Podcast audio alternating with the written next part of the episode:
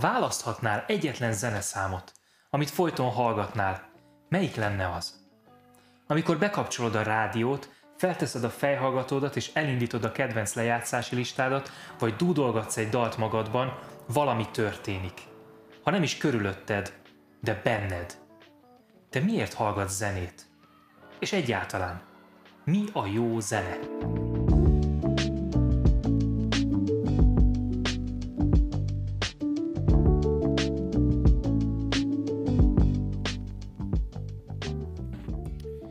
Történelem kezdete óta létezik a zene. De mit is jelent ez a szó? Mit értünk alatta? Jenei Zoltán Kossuth Díjas zeneszerző 1983-ban adott interjúján azt mondta, minden hang, amely megszólal, lehet zene. Bármilyen gyönyörű muzsikát játszik valaki, az attól függően zaj vagy zene, hogy én mennyire vagyok nyitott rá. A madárfüty ugyanúgy lehet zaj számomra, és a gyereknek a rikácsolása ugyanannyira lehet számomra fülbemászó dallam, az egész csak tőlem függ. Különböző hangszereket már a Krisztus előtti 25.-26. századi Mezopotámiában is gyártottak, készítettek, nem csoda, hogy a Biblia tele van zenére és hangszerekre való utalással. Ha megnézzük, a Zsoltárok könyve tel is tele van énekekkel, de valójában az összes történeti könyvben találunk utalást zenére. Nem csoda, az ember történelmével majdnem azonos, még hogyha hangszerelésében vagy a dalamokban különbözik is, de a hangok ugyanazok. Éppen ezért fontos megkérdezni, hogy hogyan válasszunk zenét. Fontos megérteni, hogy milyen a jó zene.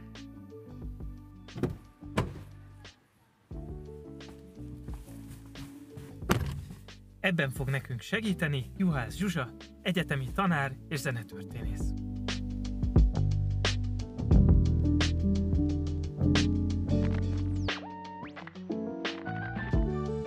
Van-e kedvenc zenei irányzatod, vagy, vagy dalod, zeneszámod, darabod, bármi, ami, amiről tudnunk kéne, vagy lehet?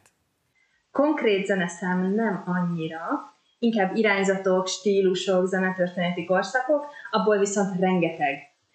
Nagyon szeretem a kórus zenét, ugye mivel karvezető is vagyok, ebből főleg a reneszánsz, a barokk zenét, illetve a 20-21. század, valahogy a kettő között levő időszak az úgy keves, kevésbé ragad meg, de hát ez ugye, ez ugye leginkább szakmai érdeklődésből fakad.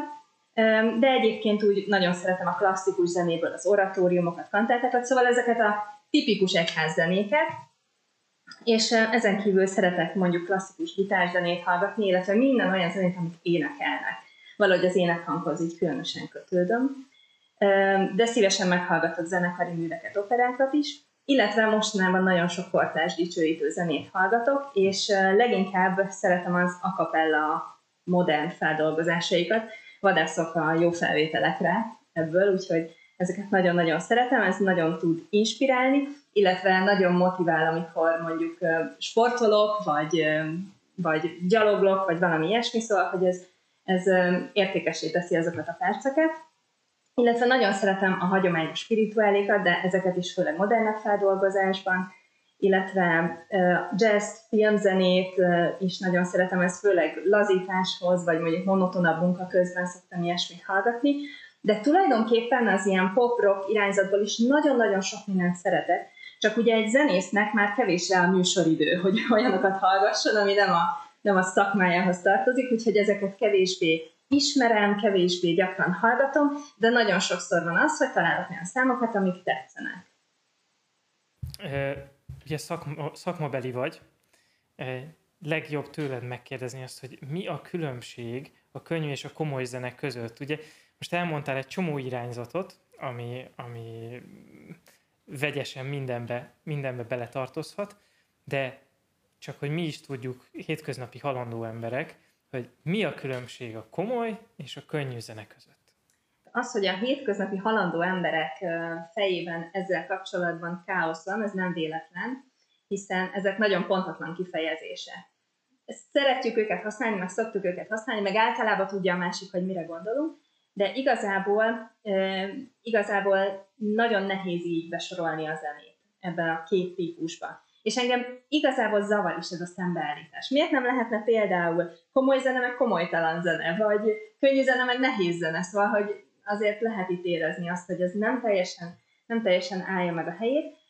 Hogyha mindenképpen kategorizálni kell így két felé, akkor inkább azt mondanám, hogy klasszikus zene és populáris zene, ez talán egy picit jobban lefedi, hogy mi ez a két kategória.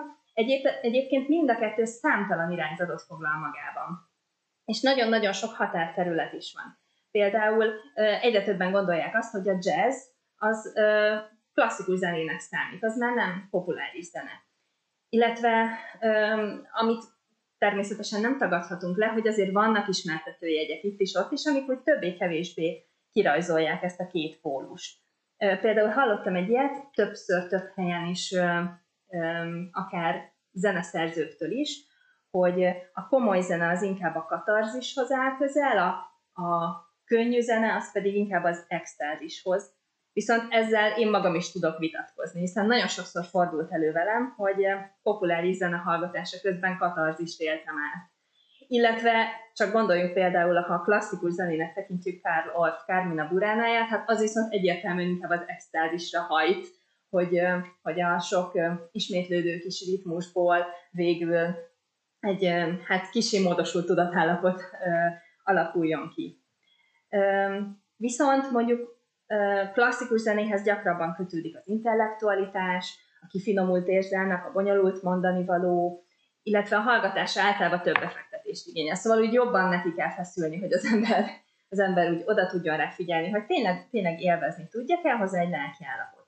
A populáris zenéhez pedig gyakrabban kötődik a szórakoztatás, az önfeledtség, a könnyedség, sokszor a mondani valója is egyszerűbb, és az ember általában könnyebben hallgatja. Viszont ö, már itt szerintem az embereknek ö, ö, ugranak fel a fejükben a kivételek, mert rengeteg kivétel van. Vannak olyan populáris zenék, amik nagyon komoly szövegük van, nagyon mély mondani valójuk. És vannak olyan klasszikus zenék, amiknek viszont egyáltalán nincs, és tényleg abszolút a szórakoztatás áll a középpontjában. Szóval nincs egyértelmű definíció erre a kettőre, de ez tulajdonképpen ez így jó is, hiszen ezek nem fix kategóriák, és nem feltétlenül van értelme minden esetben besorolni ide egy-egy művet. Például gondoljunk csak arra, hogy van egy csomó olyan, hogy jazz mise. A mise az egy klasszikus zenei műfaj, mert hogyha a misét zenei értelembe veszük, a jazz, hát az meg mondjuk így határterület, de mondjuk vannak rockmisék is, szóval rengeteg, rengeteg olyan terület van, amit, amit nem tudunk egyértelműen besorolni, és ez így, ez így teljesen jó is. Azért így belegondolok, belegondoltam közben, hogy például mondott jazz mise, de ott van a rock opera, István a király, mi tudjuk legjobban, hogy ez mennyire egy komoly zene, bármennyire is könnyű zene. Vagy, vagy a Bohém Rhapsódia, ami lehet, hogy a szövege nem olyan komoly, de azért a a dallammenete az szerintem felér egy Bach darabbal, ami össze-vissza katyvasz az egész, mert, mert kavarog az egész. Úgyhogy megértem a, a problémátokat, hogy miért nem lehet olyan könnyen besorolni itt a kettőt. Beszéltünk itt, itt már egyházi zenéről is, belementünk egy kicsit a dolgokba. Honnan ered az egyházi zene, a ma használatos egyházi zene? Hogy honnan indulunk ki, amikor, amikor erről a témáról beszélünk, mert mm, itt is nagyon sokszor zavar van a fejekben szerintem köztünk, hogy mi az, ami egyházi zene, mi az, ami nem egyházi zene, honnan jön az egyik, és honnan jön a másik, mi, mi, mi, hova kell tennünk ezeket a dolgokat. Egy picit talán messzebbről futnék neki ennek a kérdésnek, mert nagyon fontos azt látni, hogy nagyjából a 19. századig az emberek többségében a kultúrának csak a jelenkori, az akkori legfrissebb terméseiről tudtak. Tehát, hogy például fogalmuk se volt arról, hogy milyen zenét szereztek száz évvel azelőtt, vagy 30 évvel azelőtt akár. Az már nagyon-nagyon réginek, nagyon-nagyon elavultnak számított. Most ehhez képest ma teljesen másképpen gondolkodunk. A 19. században történt egy fordulat, oda datáljuk Félix Mendelssohnnak a nagy cselekedetéhez, hogy Bach egyes műveit felfedezte, és nem csak vizsgálta egy íróasztal mellett, hanem elő is adatta hatalmas kórussal és zenekarral, és ekkortól ugye kiszabadult a szellem a palacból, és onnantól kezdve érdekessé vált a régi korok zenéje is. És azóta megismertünk már mindenféle zenét. Olyan zenéket is, amiket, amikkel korábban egyáltalán nem foglalkoztak a megszületésük utáni pár évtized múlva. És, és a mai különböző keresztény egyházakban pontosan ilyen széles a skála. Hogyha megnézzünk mondjuk egy protestáns vagy egy új protestáns egyháznak az énekes könyvét, ami ugye talán a legszélesebb skálát mutatja, akkor rengeteg öm, korszakból, stílusból, műfajból találunk benne énekeket. Gregorian dallamokat, akár a 12. századig visszamenőleg. Aztán reformáció korabeli énekeket, amik lehetnek ugye ezek a kárvinista zsoltár énekek, főleg a Genfi zsoltárok, luteránus korálok, azok 16-18. század, aztán a 19. század ébredési mozgalmainak a zenéje, ezek gyakran ilyen lelkesítőek, indulószerűek, erről tudjuk őket megismerni, például az üdv hadsereg énekei, vagy Charles az énekei, aki körülbelül 6000 éneket szerzett, szóval ebből bőven van válogatni való, illetve mindenféle spirituális gospelek, és hát akkor jön a 20-21. századi hát egyrészt a klasszikus egyházzene, amit komponáltak, a kómoly nagy zeneszerzők, másrészt az a hatalmas halmaz, amit csak így hanyagult dicsőidő zenének lehet nevezni, de tulajdonképpen ezen belül is számtalan irányzat van. Szóval nagyjából az ének, énekes könyveink azok ezer év zenéjét foglalják magukba. És tulajdonképpen ez meg is található a gyülekezetekben. És milyen jó lenne azt mondani, hogy mekkora fantasztikus gazdagság, hogy minden megfér egymás mellett, és bármit lehet énekelni és, és zenélni, és hogy az, az milyen, milyen csodálatos, milyen jó lenne azt mondani, hogy, hogy olyan békességben el éldegél egymás mellett az a sok különböző zenei stílus, hát sajnos ez, ez, ez nem egészen így van. Viszont egy dolgot nagyon fontos még megérteni, vagy figyelembe venni, hogy két fő csapás irány van, ami ezen az összes zenei korszakon átível. És ezek, ez a két csapás irány nagyjából az őskeresztény egyház óta versenyez egymással. Ezek nem stílusok, nem zenei stílusok, hanem eszmék. Az egyik az, hogy az Isten tiszteleti zene Isten nagyságát, mindenhatóságát mutatja be, és azt érzékelteti, hogy milyen távol van tőlünk Isten, hogy mi mennyire porszemek vagyunk hozzá képest. Ennek az a feladata, hogy tiszteletet ébreszten, és hát az az eredménye, hogy a gyülekezeti tagok általában passzív befogadói, és csak, csak átszellemülnek hallgatása közben. A másik irányzat pedig Isten közelségét hangsúlyozza. Azt hangsúlyozza, hogy Isten bárki számára elérhető.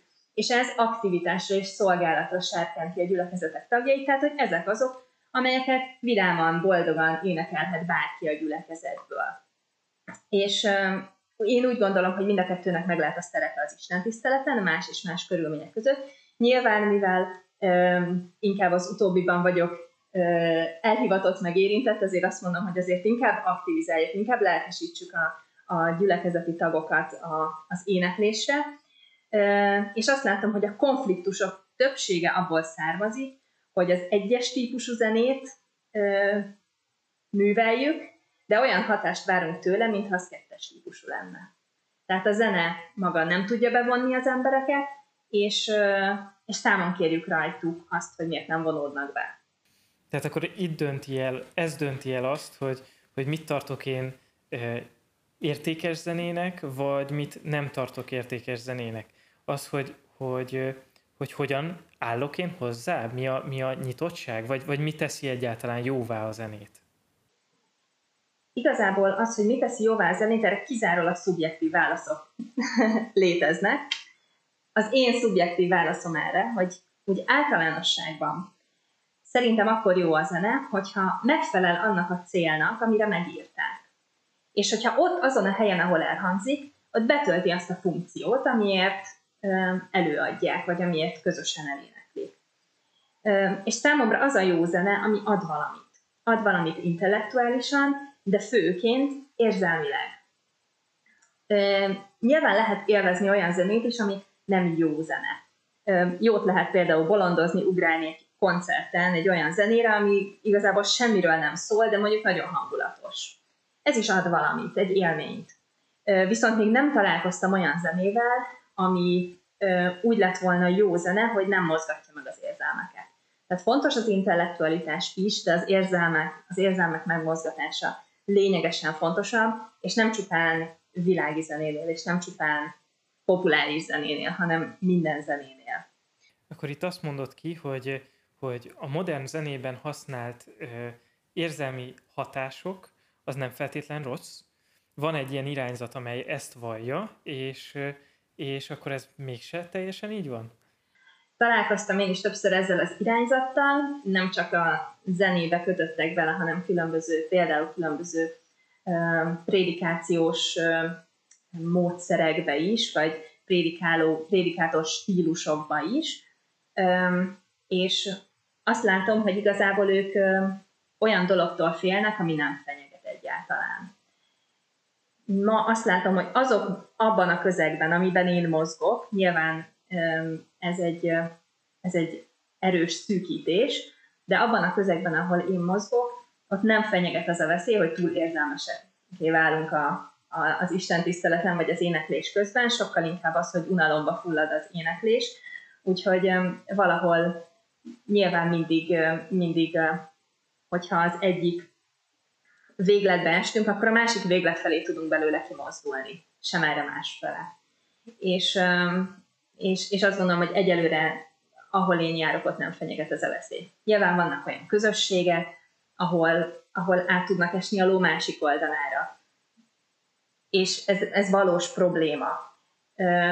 De azt gondolom, hogy a, a, a, a túlburjánzó érzelmeknek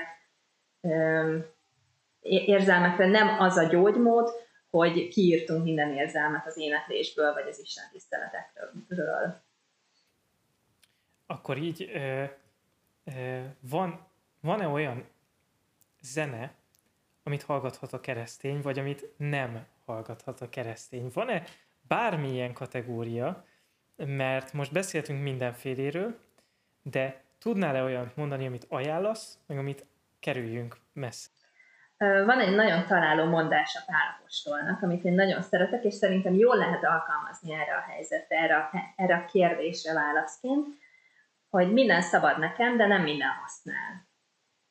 Ugye különbözőek vagyunk, különböző érzelmi világgal. Személyenként változik az, hogy mi az, ami felemel minket, vagy mi az, ami megnyugtat, vagy mi az, ami felpörget, vagy ellazít minket. Erre nincs általános recept. Nem tudok olyan zenét mondani, ami mindenki számára minden helyzetben, minden élethelyzetben alkalmas arra, hogy mondjuk hallgassa.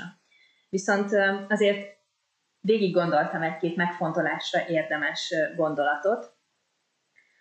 Általában azért olyan zenét hallgatunk, aminek a szövege belefér az értékrendünkbe, az úgy általában jellemző, vagy legalábbis nem sérti nagyon az értékrendünket. Nem szoktuk ostromolni magunkat olyan zenével, ami, ami felháborít, vagy ami, ami rossz érzéseket, ellenérzést szül bennünk. Viszont ha mégis rendszeresen olyan zene szól a fülemben, ami ellentétes az értékrendemmel, az erkölcsi mércémmel, azért az hatni fog rám előbb vagy utóbb. Persze nem arról van szó, hogy ha meghallom a plázában vagy a rádióban XY zenét, akkor bármi bajom is lenne tőle, mert nem erről van szó. De hogyha azon kapom magam, hogy mondjuk állandóan ilyen zenét hallgatok, és egyre jobban egyetértek olyan dolgokkal, amikkel azelőtt nem, akkor azért érdemes elgondolkodni, hogy használ ez nekem. Vagy hogyha valamilyen zenétől mondjuk lehangolt leszek, akkor lehet, hogy jobb, hogyha azt csak nagyon ritkán hallgatom, mert nem biztos, hogy az nekem jót tesz. De azt látom, hogy a zene az általában az ilyen dolgoknak nem oka, hanem következménye. Olyan zenét választok, ami megfelel az érzelmi állapotomnak. Persze az mélyíti, erősíti, például mm, biztos, hogy mindenkinek legalább, legalábbis tinédzser korában volt egy időszaka, amikor éppen nagyon-nagyon depressziós volt egy szerelmi csalódás miatt, és akkor szomorú zenéket keresett, amitől aztán még szomorúbb lett, sírta magát, és utána ment minden tovább. Vannak persze ilyen, ilyen helyzetek is, vagy amikor örülök, vidám zenét hallgatok, még vidámabb leszek, és aztán az úgy lecseng. Úgyhogy általában nem a zene az, ami hatalmas érzelmi változásokat hoz az emberben, hanem az segít valahogy feldolgozni, vagy, vagy egy picit fokozni, vagy továbbvinni, vagy akár tovább lépni. Tehát lehetséges, hogyha olyan zenét hallgatok, ami az értékrendemnek nem felel meg, akkor, akkor valahol valami krízis, valami traumát, valamit kell keresni a háttérben. Ez már nyilván nem zenész feladata, ez egy egészen más terület. Szóval nagyon-nagyon összetett ez a kérdés, nem lehet egyértelműen azt mondani, hogy ezt hallgathatod, ezt nem hallgathatod. Nem lenne egyszerűbb az egész, hogyha ö, meg lenne határozva egyfajta zene, amit hallgathat az ember. Mi lenne akkor, hogyha mindenki ugyanazt hallgatná? Hát voltak ilyen történelmi korszakok, amikor mindenki nagyjából hasonló ö, zenét hallgathatott, élvezhetett, komponálhatott. Ö, szüleink korosztálya és a nagyszüleink korosztálya tudna erről mesélni. Nem biztos, hogy jó lenne. Csak diplomatikusan talán ennyit. És tulajdonképpen, ami még eszembe jutott erről a kérdésről, hogy ha mindenki ugyanolyan zenét hallgatna, akkor az emberek elkezdenének valami másról vitatkozni. Bármennyire nehéz is elhinni, soha nem volt, és soha nem is lesz olyan a történelemben, hogy mindenkinek a Földön ugyanolyan lesz a zenei ízlése. Ahogy a mondás tartja ízlések és pofonok. Attól, hogy a másik ember ízlése számomra egy pofon, még annak az értéke semmivel se lesz kevesebb. Az, hogy mi a jó zene, vagy mit tartok zenének egyáltalán, csak tőlem függ. Hallgathatok Beethoven-t, vagy Boniemet, Mozartot, vagy Metallicát, az ízlésemen múlik. És minden embernek más az ízlése, sosem volt olyan, hogy mindenki mindenről ugyanúgy gondolkodott volna. És ettől nem dől össze a világ hallgathatod háttérzajként, vagy teljesen rá is fókuszálhatsz a zenére. Az összhangzat lényege, hogy összehozza az embereket, és nem az, hogy szétszakítsa őket. Az, hogy mit hallgatsz, csak rajtad múlik, mert a zene összehoz bennünket. thank you